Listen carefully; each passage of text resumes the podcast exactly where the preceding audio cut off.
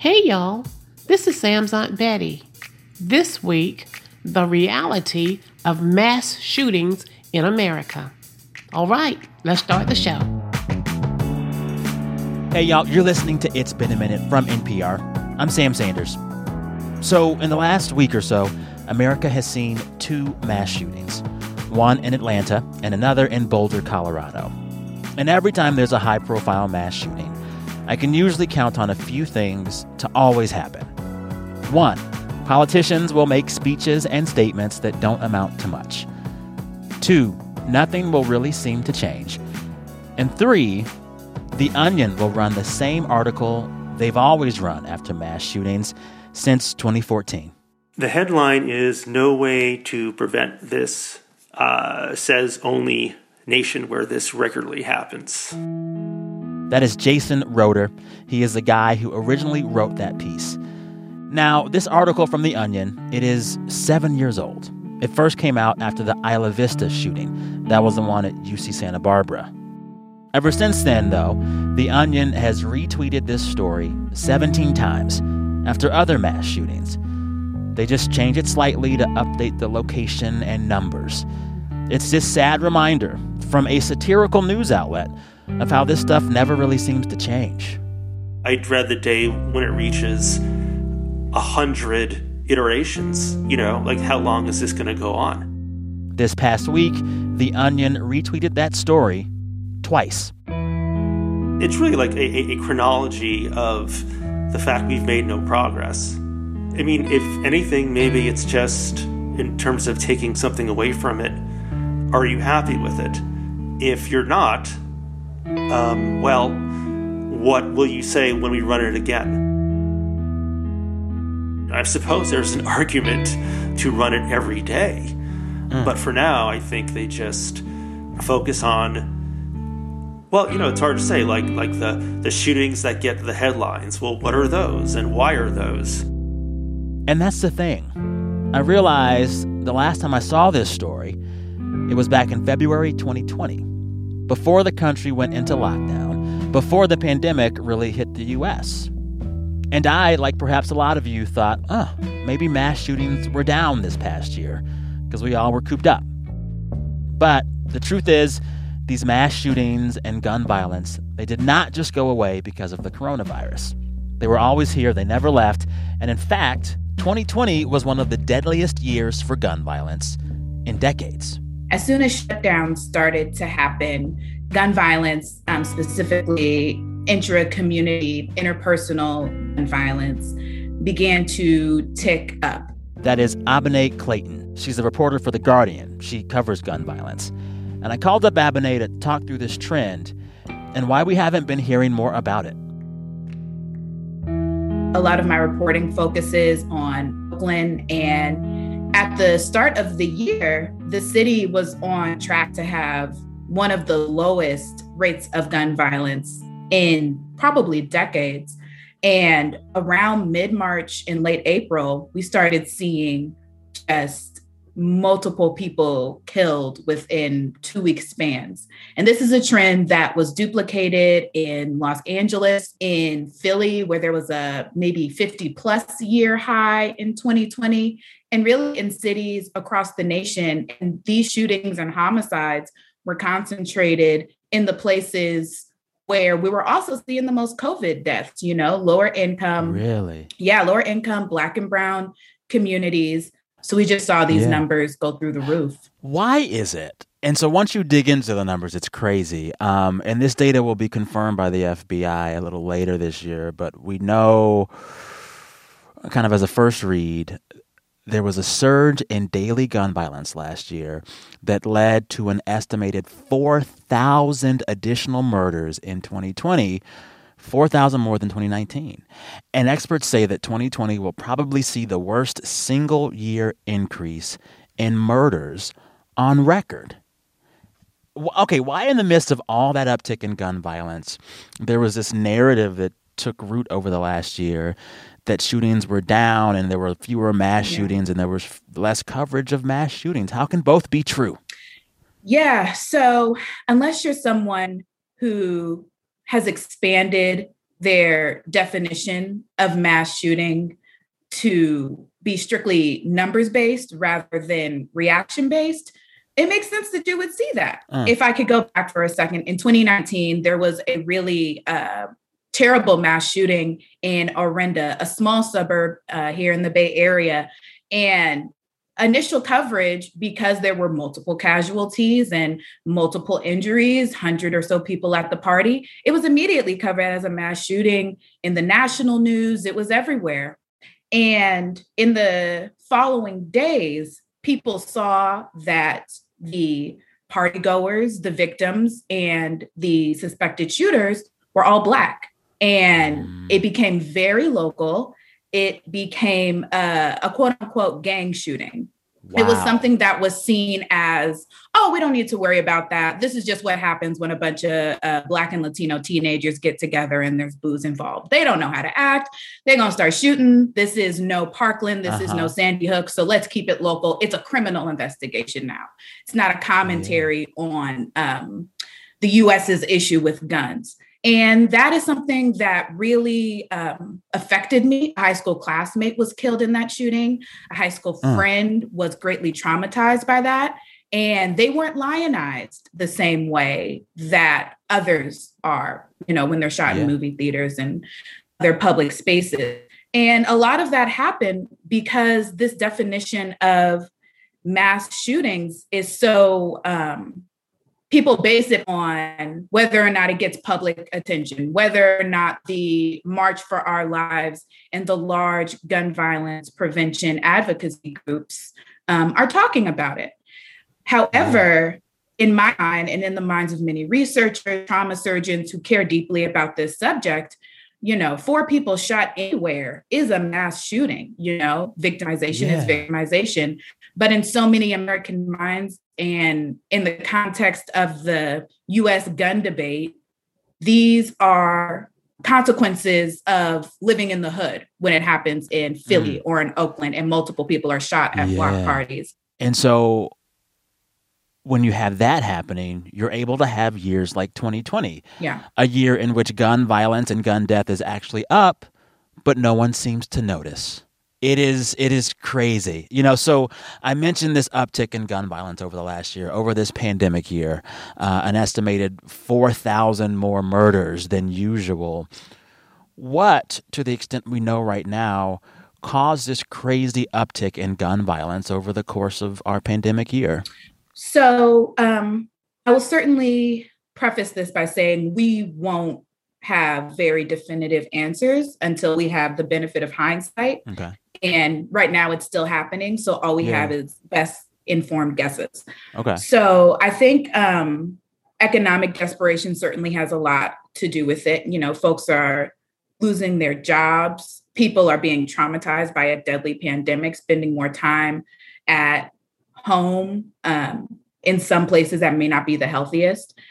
But one thing that I do keep hearing from, you know, violence interrupters and different clinicians is the loss of in-person interactions that were so vital for young folks you know mm. i know so many violence prevention advocates who are able to capture and diffuse really potentially deadly conflicts by showing up at high schools. And there was so much great momentum and then the pandemic hit and no one could see each other again. Yeah well and what i notice in you know reading your work and hearing you talk about this stuff um the shootings i think that Americans care the most about and give the most attention to are these high profile shootings that target strangers.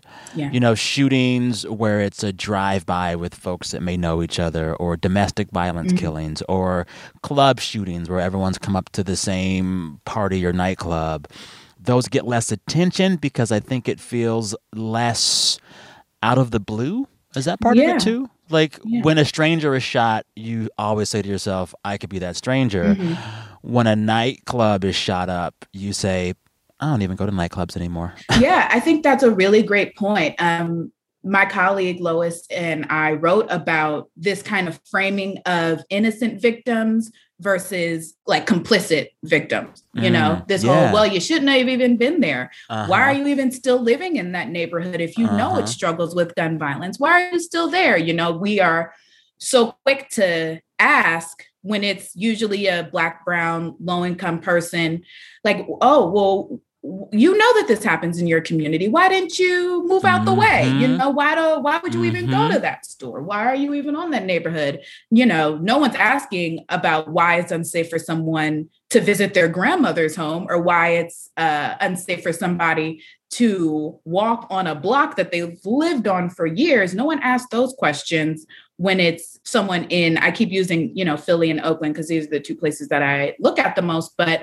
no one asks Yeah, those yeah. questions then. But when you have someone at a mall, movie theater, public space, people can just identify with that more because it's like, oh, if it's Mhm. one of those, like, I was just going about my everyday life and a gunman walked in, you can see that in those situations. It's the exact same in the hood. You know, no one wakes Yes. up and is like, I'm going gonna to be shot shot today. today. Exactly. Exactly. That's a Well, Yeah. that's a common theme in both of these is that no one expected to wake up and lose their life to a bullet that day. Yeah. You know, when I think of the coverage that the Boulder, Colorado mass shooting has gotten and the Atlanta mass shooting has gotten, one of the things that happens after a shooting, after shootings like those are covered, is the the call for gun control measures. Yeah.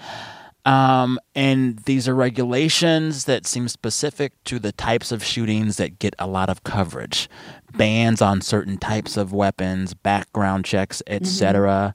But would those preventative measures prevent a lot of the quote unquote gang shootings or undercover local shootings that we don't hear about as much that are actually on the rise? Yeah. Um, I don't want to, of course, dismiss any sort of efforts to address the supply of guns, restrictions, et cetera. Yeah. But I will say a doctor that I spoke to said it really well. She looks at gun violence in terms of a public health crisis. And to understand a public health crisis, you have to know what the real disease burden is. And that's what you want to address. And in the case of gun violence, most gun deaths are suicides. Huh. One. Yeah, I think it's about two thirds. Most are Wow. suicides, white men in rural places. Huh. Um, and that's something that, for various reasons, people don't talk about that often. But Yeah. right after that, it's the murders of usually young Black and Brown people. Hmm. And to look at high profile mass shootings and send all of the efforts and kind of legislative goals towards that is treating the rarest form of that disease. And Mm. I think when we instinctively go to, well, that's why people shouldn't have AR 15s. And that's why we need these universal background checks and a registry. That is all fine. That is all dandy. However, it's not going to address the true burden. It's not going to affect what the majority reason for these losses of life is. Thanks again to Abene Clayton. She's a reporter at The Guardian covering gun violence. Coming up, we break down the film Minari. It is an Asian American movie up for a lot of Oscars. But my next guest says even if you love that movie, you probably don't get all of the nuance in the actors' performances. She'll explain.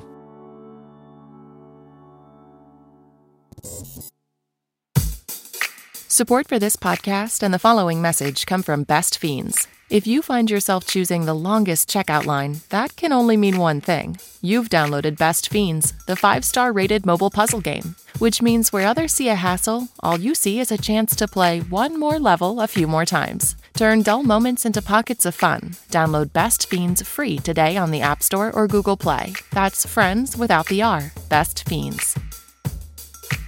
This message comes from NPR sponsor CarMax. At CarMax, the best way to buy a car is your way. Shop on your schedule and choose from over 50,000 CarMax certified vehicles at CarMax.com. Check out 360 degree views, set up a trade in appraisal, apply for financing, and buy online or in store with curbside pickup and home delivery in select markets. Get all the details and start the search for your next car today at CarMax.com. On NPR's Pop Culture Happy Hour podcast, we talk about what we're watching, listening to, or just trying to figure out. Like what concert films you should watch if you miss live music, and great books to read alone or in your book club. All of that in around 20 minutes every weekday. Listen now to the Pop Culture Happy Hour podcast from NPR. So, after the mass shooting in Atlanta this month, Asian Americans have been urging the rest of us to reckon with America's long history of anti Asian racism. And my next guest says that requires us examining movies as well. What we see on screen, what Hollywood delivers, is inextricable from the way that Asians are perceived in real life. That is Shirley Lee. She's a staff writer for The Atlantic. And I talked to her about a piece she wrote recently about Asian representation on screen. For a very long time, Hollywood has relied on these tropes of Asian representation that make it very easy for the industry and viewers to not really see Asians, at least not see them fully. There's the trope of the inscrutable Asian. Um, there's the trope of depicting Asians as this racialized horde. And even when Asian performers are the leads, they're exoticized or they're misunderstood. But this year, that might be beginning to change. I was heartened to see uh, Minari get several performance nominations at the Oscars. Minari is about a Korean American family that moves to Arkansas to start a new life on a farm. 아빠는 big garden 하나 만들 거야. Garden of Eden is big. Like this. But the work is hard on the family. So, to get some extra help, they have a relative come to town from Korea. Unlike other movies focused on an Asian cast, two of Minari's actors did get Oscar nominations this year. But Shirley said, even still, some of the nuances of the performances in this film, they still go unrecognized. When Steven Yeun's name was announced and when Youn Yuh-jung's name was announced in the Best Supporting Actress category, I, I, I was thrilled. Okay. okay. I just felt like, oh, good. It, it happened. I think those were the two actors in the ensemble that there there had been buzz about. But on the flip side of that, you know, one of the actors I write about in the piece from Minari, Yeri Han, she's she's been overlooked, and her performance is it's not uh, melodramatic the the way that Oscar voters have tended to um, prefer Yeah. in the past. That's what I want to really dig into. So you write that she offers this nuanced and subtle performance um, that Asian viewers might see and realize and know and identify with. But it's a performance that mostly white film critics who are looking for, you know, dramatic white performances, they just might not get it. Talk more about that and why why some people don't see that that that, that, that, that is actually skillful performance. To answer your question, I'm going to kick this over to Minari's writer director Lee Isaac Chung. Um, I talked to him for the piece, Yeah. and he felt like her performance might be invisible, even though she's the emotional heart of the story. Yeah. So she, you know, he told me her performance. th- There, there are no loud speeches. Um, it's just her quote unquote being. Yeah. And what results from this performance is a, a humming anxiety. She's not going to, you know, talk to to her husband about how him gambling over this land that he bought is a bad idea. Um, she's really trying to hold it together for the family. And when we think of actors, we expect them to express a lot of emotions. And Yeah. for her, she's holding it all back. So it's it's tough to read into that, I think, for um, audiences who don't understand that very specific Asian immigrant headspace of supporting your family by any means, not letting you know the the the waterworks flow. Yeah, yeah. Well, and and- it's like this kind of perception of what is an Oscar worthy performance, it affects, you know, all kinds of actors. It seems particularly hurt Asian actors in certain performances. There are these other ways in which a subdued performance in a film like Minari is particularly ignored because of the ways in which Americans and American film critics have gotten used to seeing Asian people on screen there are these stereotypes and these tropes that we always see. I know you mentioned a few of them earlier, but I want to have you kind of go through them and say exactly what they are. Yeah, it's the inscrutable Asian, the perpetual foreigner, the racialized horde. All of that is foundational to the very specific invisibility of Asian actors. Um, when you think about the way that they've appeared in the past, well, either they're whitewashed or yeah. they're in the background they have served more often as the backdrop than as the subjects. Now, specifically yeah. with Minari, I think, you know, I, I, think we should talk more about Steven Yeun's performance being recognized. His performance, when it's written about by um, a lot of white film critics, I think they, they pick up on his idealism. He is the character, he's the patriarch of the family who is intent on making the American dream work. You know, he's mm. he's the one who buys this plot of land in Arkansas, moves his whole family mm-hmm. out of California to, to try to make it happen. And that is an immigrant narrative that we have seen in a lot of these stories, right? And immigrant stories yeah. are, are certainly um, a, a, a huge genre in Hollywood movies. But that character, Steven Yeun's character, is also really angry in a mm. way that I don't think I've seen – picked up as much except by Asian writers and viewers. His performance is someone who is an extraordinarily angry man. Um, mm. And he mm. is simmering with frustration over how he has not been able to make it work. And I think that is the you know it, it's such a it's almost such a small slight difference that very slight difference also works in terms of um, Youn Yuh-jung's performance as the grandmother. Uh, mm. I talked to her for the piece, and she had told me, you know, after screening, so many people came up to her being like, "You're so funny in the movie. You're so funny," you know. Mm. And they talk about her as like the comic relief of the film, and her character is certainly witty, uh, and is in some funny situations, but she's also more than just comic relief. And yeah. th- that goes again to the nuance that we're discussing that is often hard to talk about. yeah, yeah. Well, and it's like I'm just thinking of as Minari walks into the Oscars with a lot of nominations and possibly an Asian actor or two getting an Oscar for this film. Are you hopeful that there is real change on this front, or is it still gonna kind of maybe be the same even after the Oscars?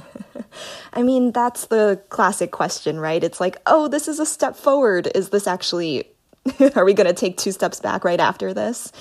Yeah. I mean, it is hard to tell. I think any step forward is a step forward.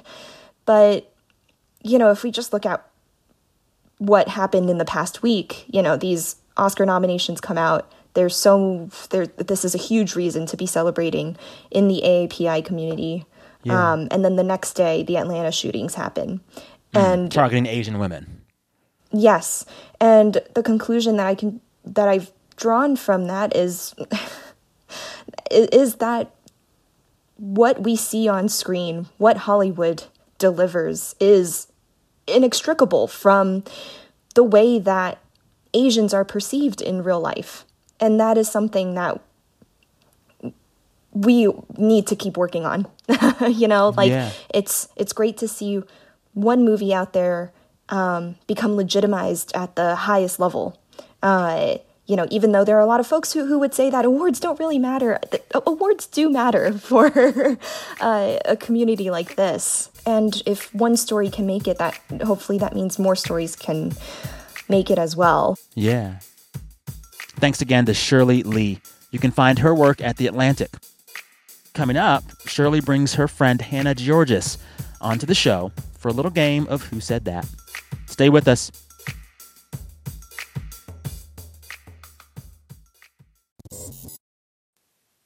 Are you an audacious entrepreneur with a world changing idea? Then join us this May for the virtual How I Built This Summit hosted by me. We'll have interviews with some of the best known entrepreneurs out there. We'll offer community building sessions to meet other creative thinkers like you. Thanks to GoDaddy, the presenting sponsor of the How I Built This Summit. For more information, head to summit.npr.org. Hey, y'all, you're listening to It's Been a Minute from NPR. I'm your host, Sam Sanders, joined for this segment by two guests who happen to be colleagues. Uh, tell folks who you are. Hi, I'm Shirley Lee. I'm a staff writer with the culture team at The Atlantic. I'm Hannah Giorgis. I too am a staff writer with the culture team at The Atlantic. Okay, so were y'all like cubicle buddies in the before times in the office? On occasion, I uh, I work remotely because I'm based in LA. Um, but when I have visited the office, Hannah and I have seen each other. we have Okay. we have met in person before. Okay, it's been good, lovely. good, good. Once we had a nice little lunch, you know, working. Yeah. Oh, those were the days going out to lunch with your colleagues. Huh, I remember those times. yeah, imagine water cooler conversations, lunches in Well- restaurants. right? Well, this next segment, this next game is going to be all about the types of stuff that you would have um, during that water cooler conversation. It's my favorite game. It's called Who Said That? Who Said That? So, this game is really easy. I share three quotes from the week of news, and you got to tell me who said it. Um, guess the person or the story I'm talking about, or just some keywords. Just holler out the answer when you have it. There are no buzzers. I'll try to keep score, but I'm bad at that. But it doesn't matter because the winner gets nothing but bragging rights. Sounds good. All right, so this first quote, I want you to fill in the blank with this one and tell me what kind of thing we're talking about. Here it is. Quote To celebrate the start of springtime, Pepsi collaborated with Peeps to develop a limited batch of its first ever blank cola. What kind of cola? Oh no. An abomination. I don't know. First ever gross cola? Yeah, yeah. Easter cola? Easter cola, right? Uh, no, specific to what Peeps are. What actually are Peeps? Oh, marshmallow? Marshmallow? Yes, marshmallow No. cola. It's No. happening this spring. No. Y'all are like twins because No. you kind of said it together. So I don't know who gets that point. I, I like I'm Hannah's just trusting answer you both. of an abomination cola or whatever you said. Who do y'all want to get this a point? Famous marketing term. I, Shirley, it's all you. Okay, I'll, I'll take it. Okay, Shirley, you get that point. That was Pepsi this week announcing their newest soda flavor, marshmallow cola, through a collaboration with Peeps. I want you both to Google right now Peeps soda Pepsi and just see it. Oh, it's trying to be cute, but it looks disgusting. It's this yellow can looking like a yellow No. can, and it's kind of Easter I don't themed, like this. and it just looks nuclear. I don't. Look oh at it, look at God. Ew, yeah, this It is looks like it should be banana cola, which is not appealing to me either. Also, why? I don't get why the branding is Pepsi X Peeps when Peepsy is right there. no, Shirley. Oh no, Peepsy! oh my my point god. back. You can the game is over. We're ending this. Here's the next quote. It is also food related, oh, and it's also a fill in the blank. Quote Cinnamon Toast Shrimp Guy turned out to be a blank, just like Bean Dad, is a sentence I desperately wish I did not understand. the understand. milkshake What's in the blank? Same milkshake, duck, right? Yeah. Milkshake Uh, duck. Who said milkshake duck? I said it, but I am. Both of us said it, but Shirley said it first. no, but I, I'm happy to give this one. no, I don't want the milkshake duck point. so this whole story would make no sense to anybody like 10 years ago it is entirely a story of the internet and i will try to explain so that tweet comes from janelle kumo and she was talking about one of the main characters on twitter this week. So this comedian famous person funny podcaster kind of guy named jensen karp he tweets a picture this week of an open box of cinnamon toast crunch. And some of the cinnamon toast crunchies are coming out of the box. And there's also in the midst of the cinnamon toast crunchies like shrimp tails, shrimp tails. And he's basically like, uh, cinnamon toast Crunch, what's up? This is weird. This is nasty. so this starts trending on Twitter. And so Cinnamon Toast Crunch tweets back and says, uh uh-uh, uh, did not do it. Trust us. We would never. It was not us. Some folks start to dig into the history of Jensen Karp, the cinnamon toast shrimp guy, and it turns out he maybe fabricates stories. This is probably a hoax, and he's been like accused of abuse by several women.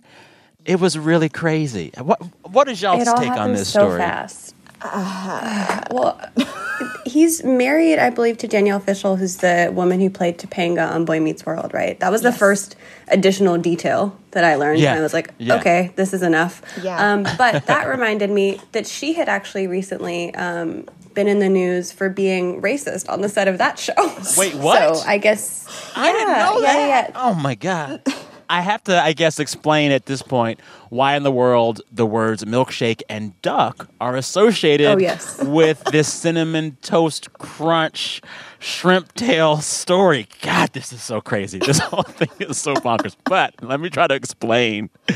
The term milkshake duck is an internet meme and a term used to describe things on the internet that seem too good to be true. Mm-hmm. And the term milkshake duck all goes back to a tweet from 2016 in which an account called Pixelated Boat wrote, quote, the whole internet loves milkshake duck, a lovely duck that drinks milkshakes. Five seconds later, we regret to inform you the duck is racist. It's a lot of wind up to tell y'all a story that means absolutely nothing in the real world. That, Sam, that that's my take on it. Like I'm disheartened to know exactly what that sentence means. You know what all of this Correct. means. Yeah. and, yes. And it's just it's too much, honestly. Like my my take on this is whenever a story like this appears on Twitter, I'm like I've already braced myself for it to become a milkshake duck situation. And I feel like milkshake duck isn't even the right term anymore. I don't know. Well, milkshakes are inherently racist in my opinion because it's just too much lactose. That's anti-black just by, by virtue of existing. Oh my god, Hannah. but we still like ducks, right? Are we all still good with we ducks? Do, yes, yes. ducks are great. Uh, who got that point? Uh, uh. My team says that it goes to Shirley. Oh boy. All right. okay, Shirley, you got it. Here's the last quote. Tell me what big chain we're talking about. Here's a quote. I love that you want to thank people for getting the hashtag COVID 19 hashtag vaccine. Every uh, instance of helps and free donuts may help move the needle. However, donuts are a treat that's not good for health if eaten every day. Yeah, Krispy Kremes. Who said that? Oh, no. Krispy Kreme, and it was Leana Wen, who was the uh, former president of Planned Parenthood and also the former Baltimore City Health Commissioner, I believe. Dang. Wow, look at you knowing your stuff. so that quote does, in fact, come from former Planned Parenthood president Dr. Leana Wen. Um, she was critiquing Krispy Kreme after the donut chain announced that it would be giving out a free glazed donut to anybody who could prove that they had a COVID 19 vaccination. Um, but this doctor says, no, you shouldn't be having that many donuts. It's, and she says that, in fact, if someone ate an original glazed Krispy Kreme donut every day and changed no other aspects of their diet slash exercise, this doctor, Dr. Wen, she says that they would gain approximately 15 pounds by the end of 2021. To which I say, doesn't seem that bad. Worth the trade off. Does not. Yeah, that's just Does the not. same thing also, as a freshman 15. Right. And that's making a lot of assumptions about people's commitment to going to get the donut every day. every day. yeah, I think this is when I admit that I've actually never had a Krispy Kreme donut. and oh. where I admit that I don't actually like them very much. Wait, what? Why don't you like them? I, I think they're too sweet. Um, but I say this as a person who doesn't have that much of a sweet tooth, and I wow. can understand why other people like them. They're just not for me. Um, I have no idea who actually won this game, but I will say, I think it was Cheryl. Weird Snacks did. She, okay, yeah. it was a fun game. Lots of food stories. uh, well, congrats to Shirley for winning the game. Congrats to you both. Uh, to close this segment out, tell folks again who you are, what you do, and where they can find you. Well, I am Shirley Li with the Atlantic's Culture Team, and you can find me on Twitter at ShirklesXP. I am Hannah Giorgis, also a staff writer with the Culture Team at the Atlantic, um, and I am on Twitter at just my name, Hannah Giorgis. Now it's time to end the show as we always do. Every week, listeners share the best thing that happened to them all week. We encourage folks to brag, and they do. Let's hear a few of those submissions. Hi, Sam. This is Meg from Cheverly, Maryland. And the best thing to happen in my week was that my husband became a U.S. citizen. Hi, Sam. I think the best thing this week so far is that I'm ready for my annual Easter egg event. This is going to be my eighth year painting uh, wooden Easter eggs for my Atlanta community. Whoever finds it in the public spaces, that's theirs. Hey, Sam. My name is Brandon. I live in Brooklyn. The best thing for me this week has been video chatting with my grandma for the first time in a while. That really made me made me really happy. Hi Sam, this is Agatha in Denver, Colorado. The best thing about my week is that after almost three months of being by myself in Prague doing fertility treatments, I'm finally home to my husband and the best dog ever, Alice. And according to my blood test, I'm pregnant. Hi Sam. Hi Sam. This is Abby. And David from Vergennes, Vermont. The best part of our week was getting married and having the virtual wedding celebration of our dreams. Hi, Sam. My name's Juliana, and I'm from Massachusetts. And I am going to do something really big today. I'm recording this before I do it, that way I can make sure I follow through with it. But I'm 27 years old. I have a master's degree and a bachelor's degree. And as of later today, I will be debt free. I'm going to pay off all my student loans. I've saved up enough money to pay them off. And I'm going to pay off my car. And I'm so excited to not owe anyone money. So then I can go looking for a house. Have a great day. We love your show. Thanks, Sam. Thanks so much. Thank you. Debt free. Congratulations. That is a good, good feeling. All right, thanks to all those listeners you heard there. Juliana, Abby and David, Agatha, Brandon, Thomas, and Meg. I gotta say, best part of my week, uh, I think it was Thursday. I had leftover pizza for breakfast, and it was perfect. All right, listeners, don't forget you can send the best part of your week to us here at the show anytime throughout any week. Just record yourself on your phone and send that voice memo to me via email, samsanders at npr.org. Email us at samsanders at npr.org. I want to take some time now and thank some folks who are consistently some of the best parts of my week. The team that makes this show. This week, It's Been a Minute was produced by Janae West, Andrea Gutierrez, and Sylvie Douglis. Our intern is Liam McBain. Our fearless editor is Jordana Hochman. Our director of programming is Steve Nelson. Our big boss is NPR's senior VP of programming, Anya Grundmann. Listeners, till next time, be good to yourselves. Maybe have some pizza for breakfast sometime soon. It feels nice. I'm Sam Sanders. We'll talk soon.